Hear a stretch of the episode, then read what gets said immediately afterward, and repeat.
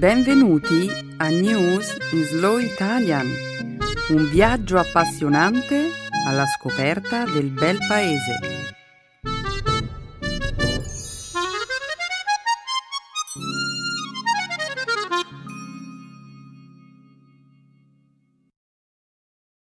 Oggi è giovedì 24 agosto 2017.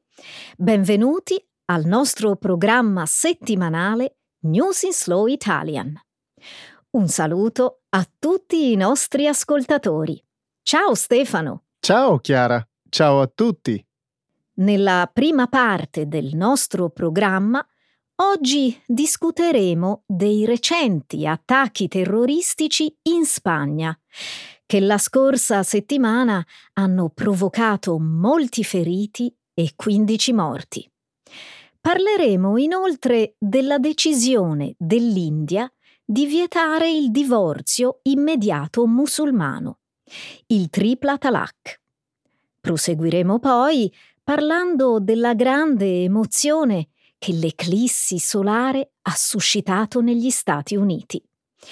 Infine, concluderemo questa prima parte del programma rendendo omaggio ad uno dei più grandi showman del Novecento, Jerry Lewis, scomparso la scorsa domenica. Sono appena tornato dalla Carolina del Sud, dove ho potuto ammirare l'eclissi solare. Posso solo dirti che tra la gente c'era molta eccitazione per questo evento. Ti prego, raccontaci ciò che hai visto. Brevemente? Mm, ok, è stato fenomenale e anche un po' inquietante. Va bene, sono sicura che sarai felice di raccontarci tutto più nei dettagli nel corso del programma. Adesso invece è arrivato il momento di scegliere il nostro featured topic per la sessione di Speaking Studio settimanale. Io propongo la notizia del divorzio immediato musulmano. Ottima scelta. Ora però continuiamo a presentare la puntata di questa settimana. Come sempre, la seconda parte della trasmissione sarà dedicata alla lingua e alla cultura italiana. Nel segmento grammaticale esploreremo gli avverbi irregolari comparativi e superlativi. Infine concluderemo il programma con una nuova espressione italiana, fare il diavolo a quattro. Benissimo. Allora non sprechiamo altro tempo. Cominciamo subito. Certo Stefano. Allora apriamo il sipario.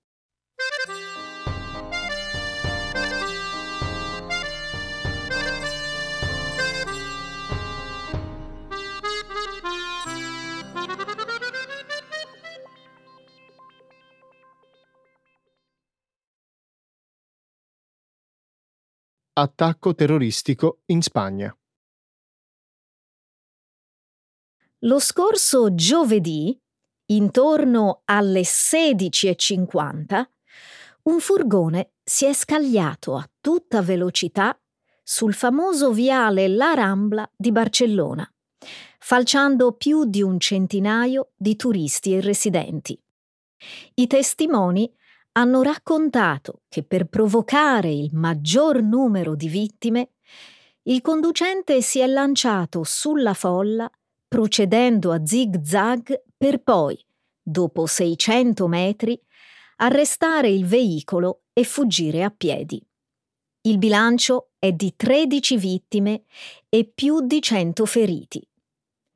Sempre lo stesso giorno un'altra auto si è lanciata sulla gente che passeggiava lungo il corso pedonale della ricca località balneare di Cambrils. La polizia ha individuato un gruppo di 12 jihadisti come gli autori della serie di attacchi che hanno ucciso complessivamente 15 persone. Le vittime di almeno 35 diverse nazionalità provengono da tutto il mondo. Il principale sospettato della strage a Barcellona è il marocchino Younes Abu Yacoub, ucciso dalla polizia lunedì 21 agosto. Il cosiddetto Stato islamico ha rivendicato entrambi gli attacchi alla Rambla e Cambrils, affermando che a condurli sono stati i soldati dell'ISIS.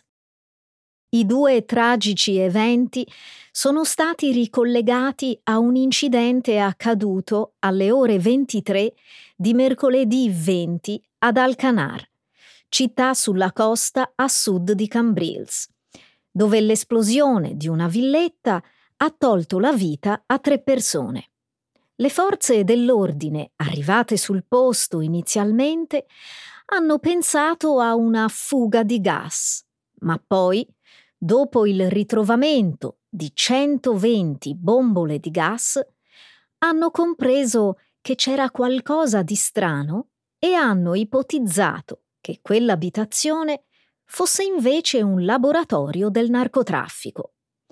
Quando alle 17 del giorno dopo si è diffusa la notizia dell'attacco alla Rambla, gli inquirenti hanno iniziato a mettere insieme le tessere del puzzle e oggi l'ipotesi più accreditata è che la villetta ad Alcanar fosse in realtà il quartier generale della cellula jihadista autrice degli attentati a Cambrils e a Barcellona. Chiara, c'è stata grande commozione in Spagna venerdì scorso.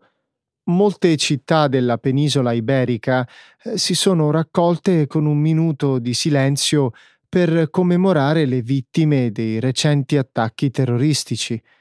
In particolar modo a Plaza de Catalunya a Barcellona, una volta terminato il momento di raccoglimento, dalla folla si è levato lo slogan Nothing Po, Nothing Po, Nothing Po, che in catalano vuol dire non ho paura. Sì, Stefano, è una frase che anch'io mi sento di ripetere in solidarietà alle vittime in Spagna. Nothing Po, Nothing Po. Sai qual è stata una delle iniziative spontanee più toccanti dei giorni scorsi? Il supporto e l'affetto sincero che i cittadini catalani hanno mostrato nei confronti dei poliziotti. Le persone li applaudivano per strada. È vero, si è trattato di scene davvero commoventi. Tuttavia, la gestione della sicurezza delle autorità catalane non è immune da critiche.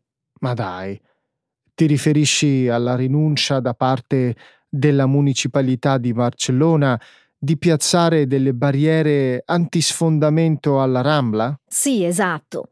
Piazzare delle barriere di cemento armato per bloccare l'ingresso di veicoli sulle grandi arterie pedonali di Barcellona era stato raccomandato dal Ministero degli Interni spagnolo subito dopo l'attacco al mercato di Natale di Berlino. La polizia catalana è stata inoltre criticata per gestione del caso ad Alcanar, dove l'esplosione della villetta è stato erroneamente interpretato come un episodio legato al traffico di droga. Ma una delle accuse più grandi eh, riguarda la condivisione di informazioni tra i servizi segreti spagnoli, la polizia di Madrid e i loro colleghi di Barcellona. Beh, non penso che la responsabilità di questi tragici eventi debba ricadere su Madrid. Secondo me, gli attentati a Barcellona e Cambrils eh, sono di esclusiva pertinenza della polizia catalana, la Mossos de Squadra. Sì, sono d'accordo. Tuttavia, per decenni il governo regionale della Catalogna si è lamentato che il governo centrale non è riuscito a condividere informazioni con i Mossos. Ok, quindi a chi sarebbe da attribuire la colpa? A Madrid o Barcellona? Io direi a Madrid, Per anni le forze di polizia catalane hanno chiesto a Madrid, senza particolare successo, di far parte del centro dell'intelligence contro il terrorismo e il crimine organizzato del Ministero dell'Interno, chiamato con la sigla SITCO, un'organizzazione che insieme all'Europol europea condivide informazioni che riguardano il terrorismo. Ma guarda che la polizia catalana oggi fa parte del SITCO. Ho letto questa notizia di recente. Sì, un accordo tra la polizia catalana e Madrid è stato siglato il mese scorso. I Mossos de Squadra adesso fanno parte del SITCO, ma il loro futuro coinvolgimento nell'Interpol è un argomento che ancora deve essere affrontato.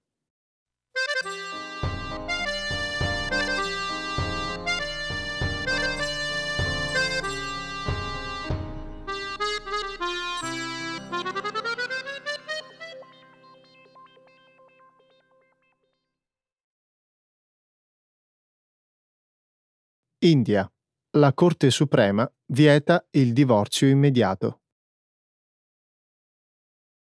La Corte Suprema indiana ha vietato, definendola incostituzionale, la pratica islamica tradizionale che consente agli uomini di divorziare dalle loro mogli semplicemente dicendo tre volte talak, parola che in arabo vuol dire divorzio.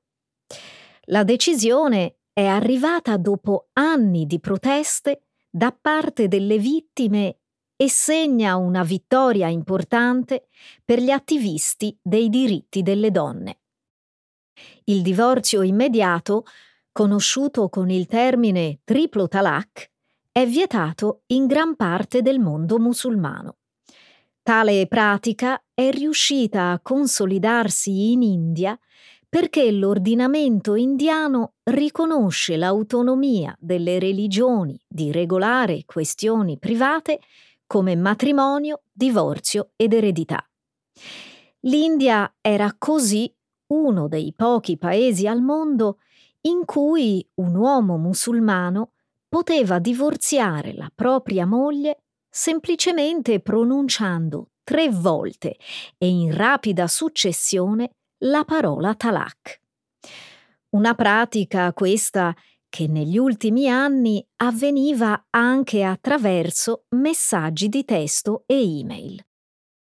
Al contrario, le donne musulmane in India potevano avviare il procedimento di divorzio soltanto dopo aver ottenuto il consenso del marito e delle autorità islamiche. Anche se è stato praticato per anni, la tripla talak non ha alcuna menzione nel Corano. Tale pratica viene indicata soltanto negli hadiths, che sono singoli aneddoti sulla vita del profeta Maometto. Gli studiosi islamici sostengono inoltre che il Corano non soltanto non dice nulla sulla tripla talak, ma addirittura suggerisce alle coppie che stanno per separarsi di fare uno sforzo ulteriore per la loro riconciliazione. Chiara, ho letto che a causa del divorzio immediato molte donne sono state forzate a lasciare le case in cui vivevano.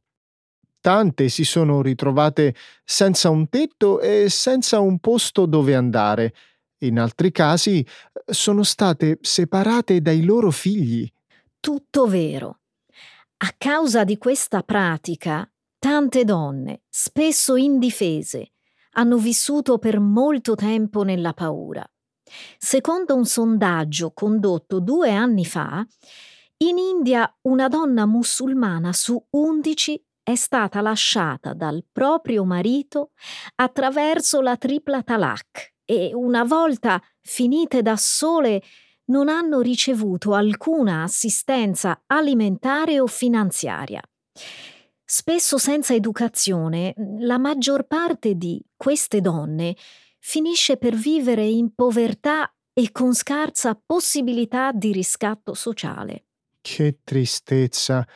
Dunque, la decisione della Corte Suprema mette fine a questa pratica ingiusta. Oppure deve essere sempre il governo a intervenire su di essa? Sì, il Parlamento indiano entro sei mesi dovrebbe passare una legge per vietare questa pratica.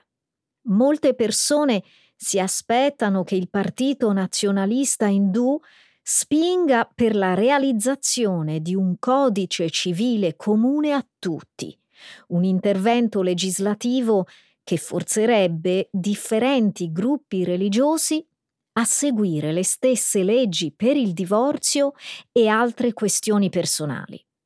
Immagino ci sarà una grande opposizione, no? Eh, come hai letto nell'articolo, l'India permette alle comunità religiose di regolare con le proprie leggi eh, delle questioni personali come il matrimonio, il divorzio e l'eredità. Non pensi anche tu che alcuni gruppi musulmani potrebbero considerare la sentenza della Corte Suprema come una intrusione nella loro fede?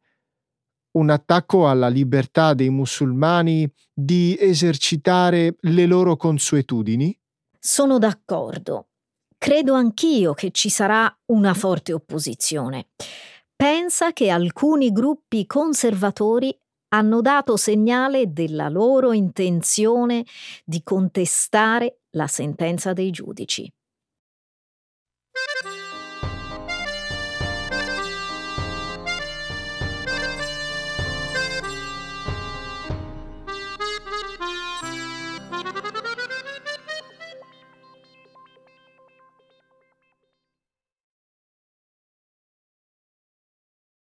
Negli Stati Uniti l'eclissi totale di sole stupisce gli spettatori da costa a costa.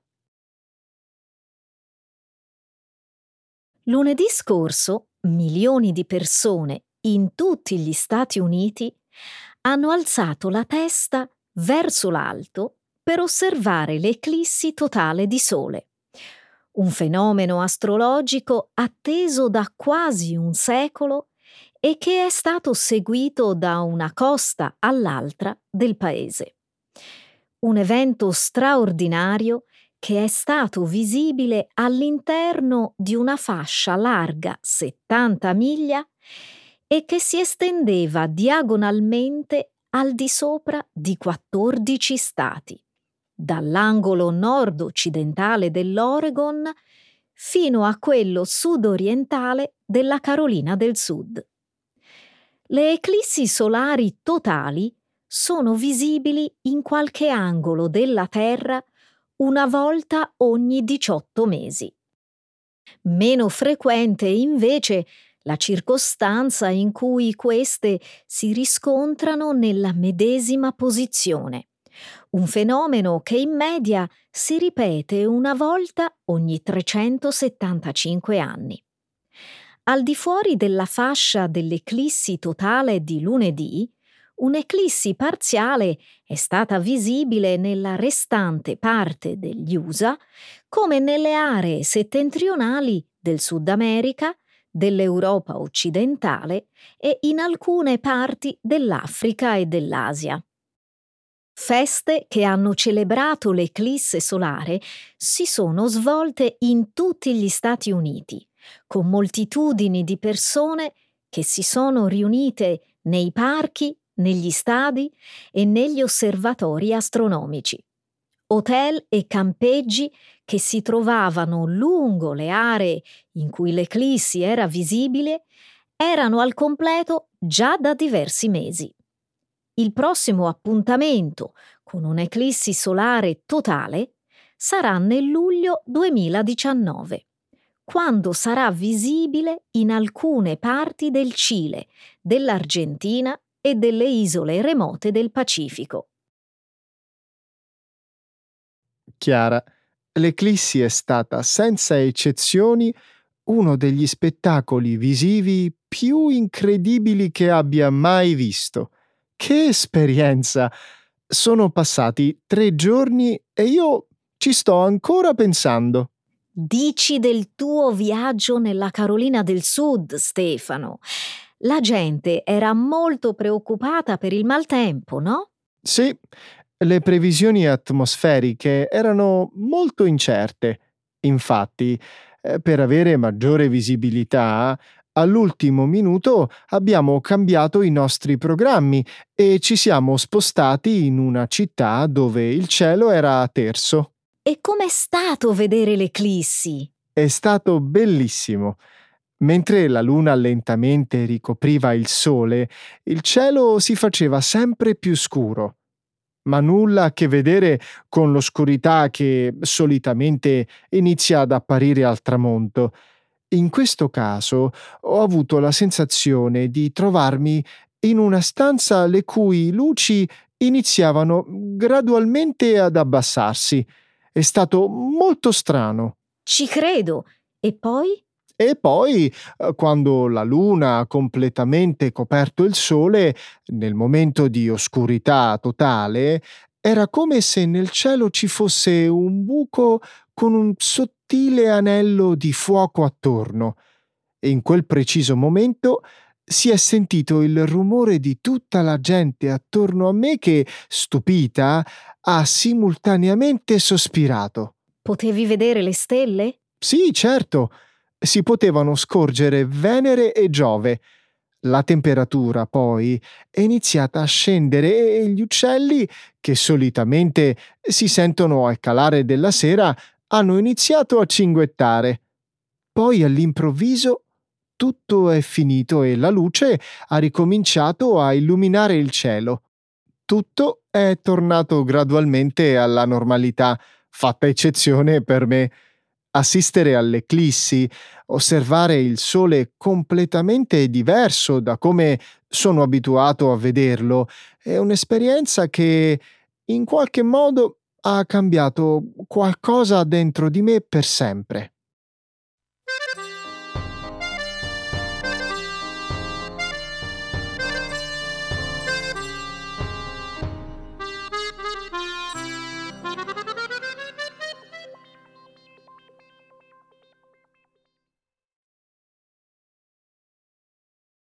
Jerry Lewis, il re della commedia Jerry, muore all'età di 91 anni.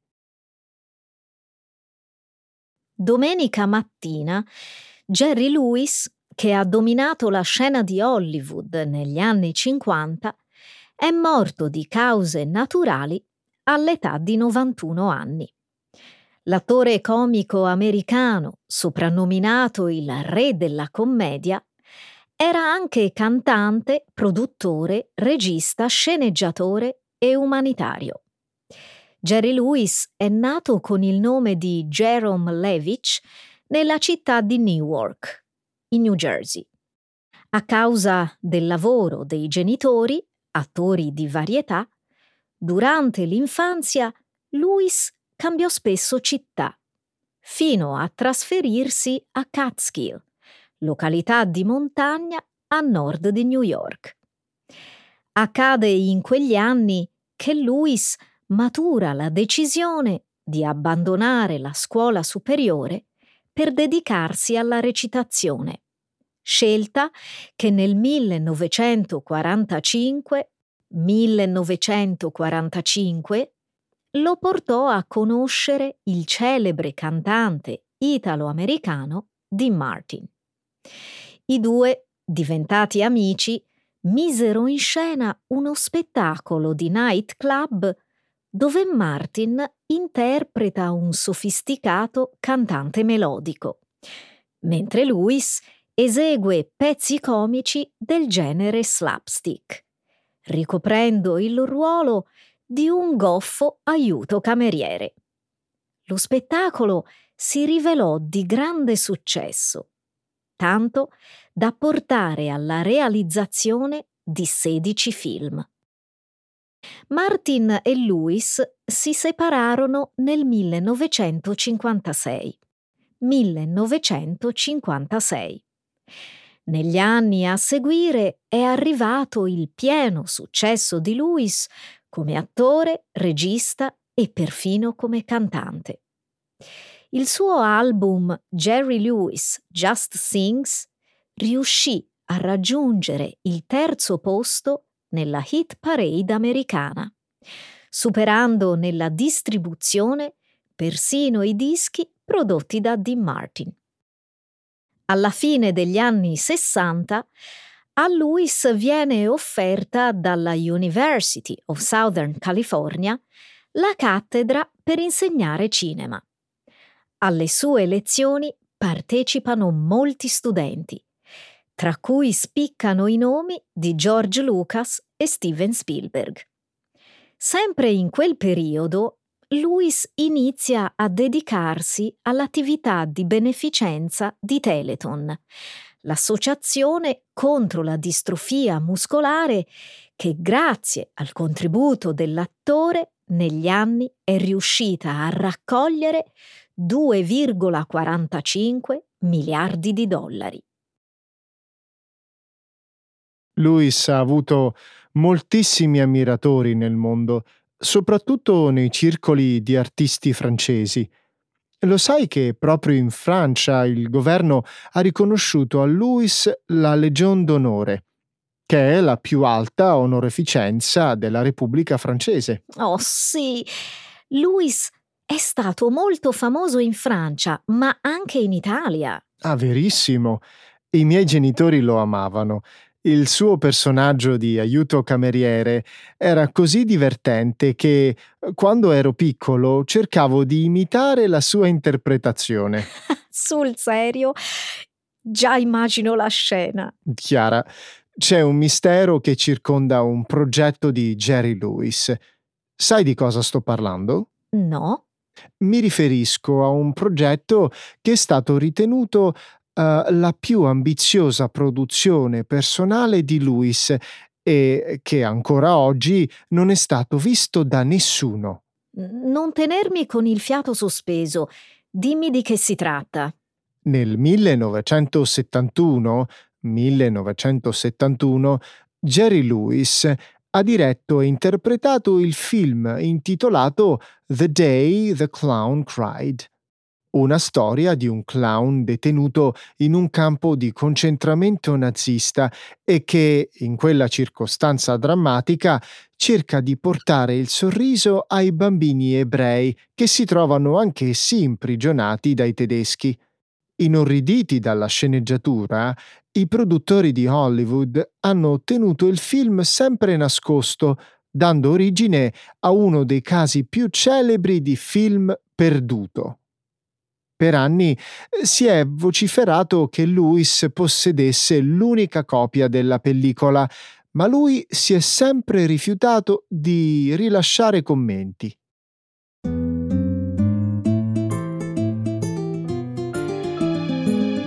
Adesso la grammatica. Per capire le regole di una lingua poetica.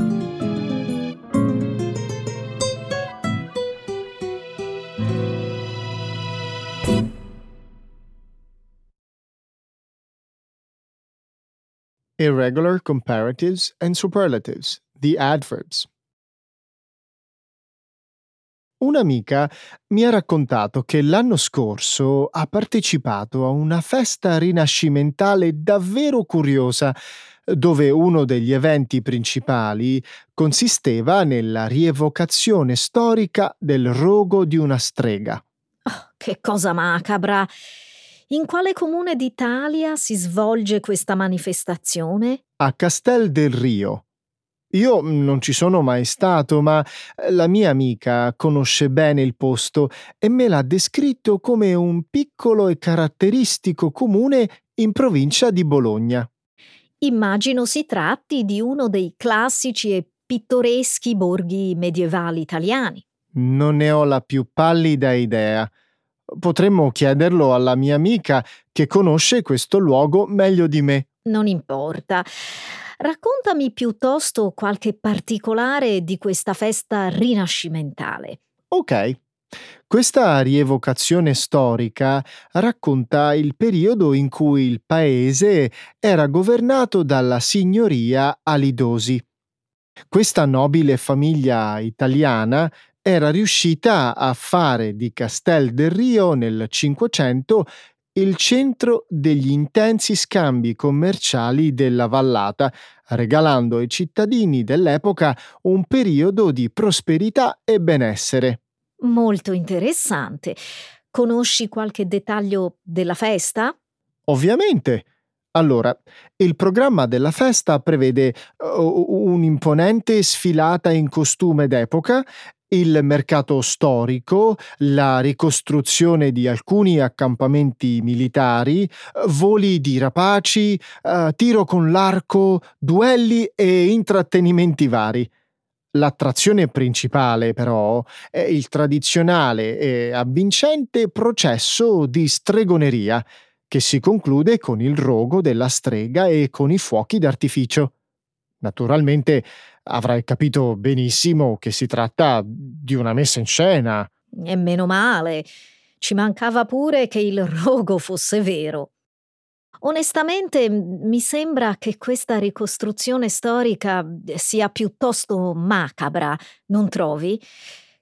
Che cosa c'è di peggio del mostrare una donna che, accusata ingiustamente dal tribunale dell'Inquisizione, viene arsa viva? È vero che si tratta di eventi molto tristi, ma sono fatti realmente accaduti e per questo credo che non ci sia nulla di macabro nella loro rappresentazione. Dai, Chiara, è soltanto uno show. Ma a me resta il dubbio che si tratti di uno spettacolo un po' fine a se stesso. E allora che cosa dovremmo dire di tutte quelle processioni pasquali italiane che ricordano la passione di Gesù Cristo? Sbaglio o anche queste rievocazioni storiche ci mostrano la condanna e la morte di un innocente? Dici benissimo. Forse sbaglio ad avere tante riserve in merito. Prima di esprimere un giudizio su questa manifestazione, mi sa che dovrei andare a vederla di persona. Sono d'accordo. Penso che eh, la rievocazione della persecuzione, della tortura e dell'uccisione delle donne ritenute streghe possa essere un fatto costruttivo se ci aiuta a ricordare che in Italia anche in altre parti del mondo, eh, degli innocenti sono stati uccisi ingiustamente. Lo sai che il comune di Trigoria, in Liguria, è chiamato da alcuni la Salem d'Italia. Lì, nel Cinquecento, si svolse uno dei processi di stregoneria più feroci d'Italia. È accaduto sul serio? Purtroppo sì. Tredici donne furono interrogate, torturate e rinchiuse in prigione perché accusate di aver provocato in paese una grande carestia. Furono costrette a confessare i propri crimini e a fare i nomi dei complici, con il risultato che molta gente fu accusata e torturata ingiustamente. Ecco le espressioni, un saggio di una cultura che ride e sa far vivere forti emozioni.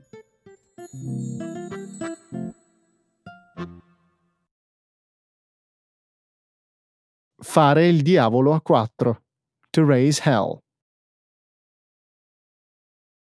Recentemente ho letto un articolo in cui si parlava dei bagarini.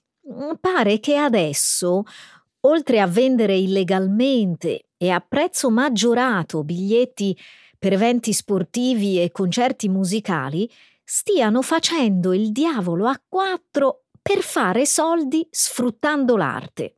Non capisco.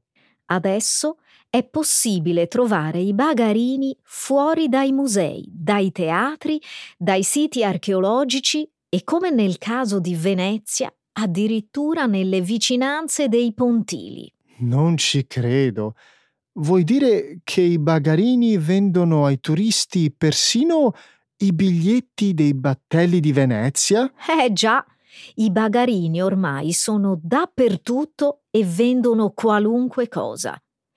A Venezia puoi trovarli per le calle o in piazza San Marco, mentre cercano di turlupinare gli ignari turisti con biglietti a prezzo maggiorato, ma che promettono trattamenti speciali del tutto falsi. Che rabbia! Immagino che una volta scoperta la truffa, la gente faccia il diavolo a quattro. Puoi dirlo forte, Stefano. E questa spiacevole situazione non si verifica solo a Venezia, ma un po' in tutte le principali città italiane. A Firenze, per esempio, i bagarini fanno il diavolo a quattro per fare soldi con gli ingressi al campanile di Giotto, alla cupola del Brunelleschi, alla cattedrale di Santa Maria del Fiore, che tra l'altro è gratis, o al Museo degli Uffizi. Anche qui la promessa è la medesima.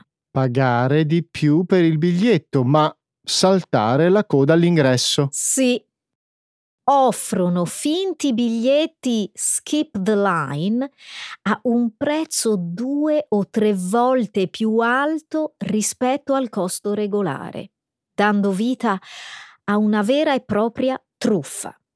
Per fortuna alcuni musei hanno cominciato ad avvisare i turisti presso le biglietterie e sui propri siti web. Un'iniziativa interessante è quella intrapresa dalla Galleria dell'Accademia di Firenze. Ti riferisci al ventaglio anti-bagarini distribuito ai turisti? Ho letto questa notizia. Sì, il ventaglio da un lato riporta le informazioni sul prezzo reale del biglietto e dall'altro una scritta in corsivo in cui si avvisa di fare attenzione ai bagarini. Idea molto ingegnosa questo piccolo gadget. Sono d'accordo. Utile per informare i turisti delle truffe da parte dei bagarini, ma anche per portare un po' di refrigerio a chi è in coda in attesa di entrare all'Accademia per vedere il Davide. I musei fanno bene a fare il diavolo a quattro per allertare i turisti contro i pericoli che li attendono. Pensi che sia sufficiente? Non so, forse si potrebbe mettere un limite al numero di biglietti acquistabile alle casse, in modo che non se ne possano comprare in grande quantità. Oppure si potrebbero eliminare i biglietti cartacei, sostituendoli con quelli nominativi acquistabili solo online. Tutte ottime idee. Il problema, Chiara, è che anche il web non è immune da rischi. Di offerte ingannevoli per i turisti, purtroppo, se ne trovano tante anche su internet, fidati.